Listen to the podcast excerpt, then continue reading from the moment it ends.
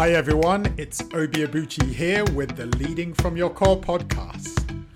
Welcome back to the special book club season focused on my new book, Leading from Your Core. Chapter 2 is titled What You Really Think About Leadership Matters. And it continues the focus on answering the question why does having a strong core matter? Now, as you can imagine, in a book about leadership, it's always helpful to make sure you're on the same page with readers about what leadership means. I also wanted to weigh in on the what feels like an eternal debate, the management versus leadership debate.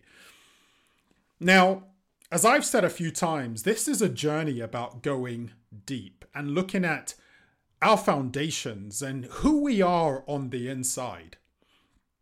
So, in this chapter, I wanted to get you as a leader to step back a bit and consider what you really think and believe about leadership. Not to say that I'm going in with an assumption that what you believe is wrong, but we all need opportunities to revisit the paradigms that we hold in our heads just to make sure they're really serving us and they're really serving the people we lead. Some of you have heard me tell this story before, but it, it bears repeating because it'll help you understand why, overall, this topic of leadership and personal leadership in particular is an important one for me.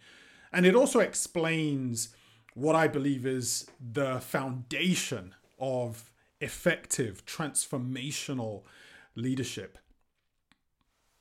So, when I was 18, a mentor of mine gave me a copy of Stephen Covey's book, Seven Habits of Highly Effective People. And I'd like to think that's the genesis of my passion for everything leadership. And yet, what's interesting is he gave it to me not so that I would become an incredible leader or speak on the topic in future, but he gave it to me simply to help me do well in my A level exams. These are exams that you take just before you go into university here in the UK.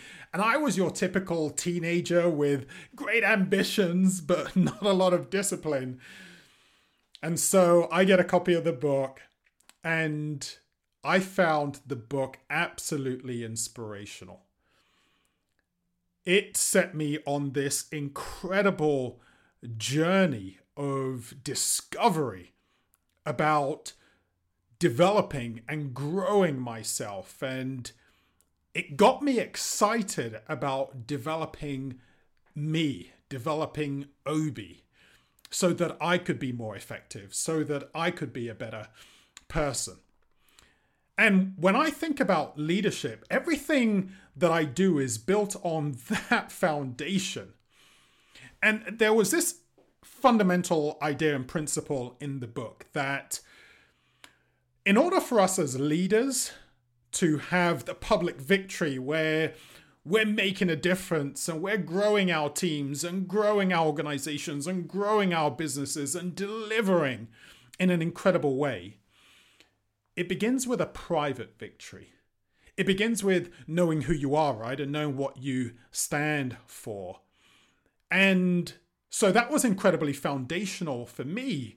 And the idea that I have of leadership now is that if you want to be a leader who's truly transformational, then it begins with you getting yourself right.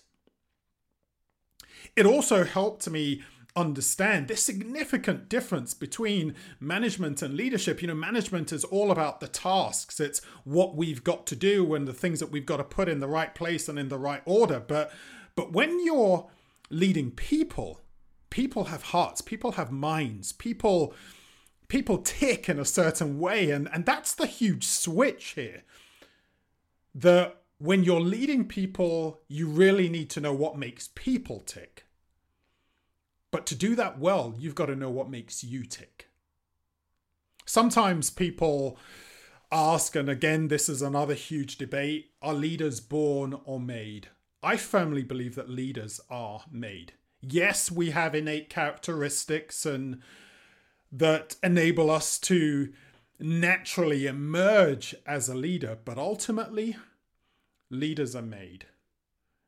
And they're made from those opportunities that they get to discover who they are and what they're like on the inside and how they want to show up in the world. And when you get it, that's when you realize that actually I can't give what I don't have. If I don't have a connection with my heart, if I don't have a connection with my values, if I don't have a connection with my sense of purpose, then I can't give it in a way that is truly authentic and I can't connect with people. I can communicate till the cows come home, but I won't really connect with them. And that's really what was the, the heart of chapter two. Just really getting you as a leader to hone in on and potentially reframe what you think about leadership.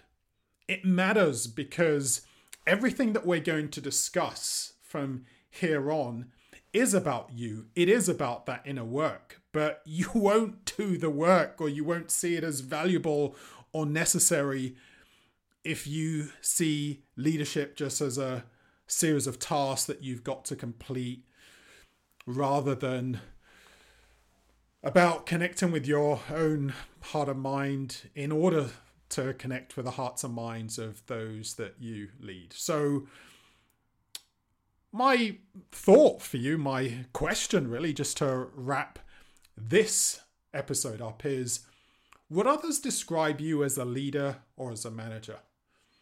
What are some of the changes that you need to make to really show up every day as someone who leads, someone who inspires, someone who engages, and not just someone who manages tasks? In the next episode, we move into part two of the book, where we start to answer the question what does having a strong core look like? I'm so looking forward to diving into those chapters with you. Until then, stay inspired and get ready for an exciting journey of experiencing the power of leading from the inside out.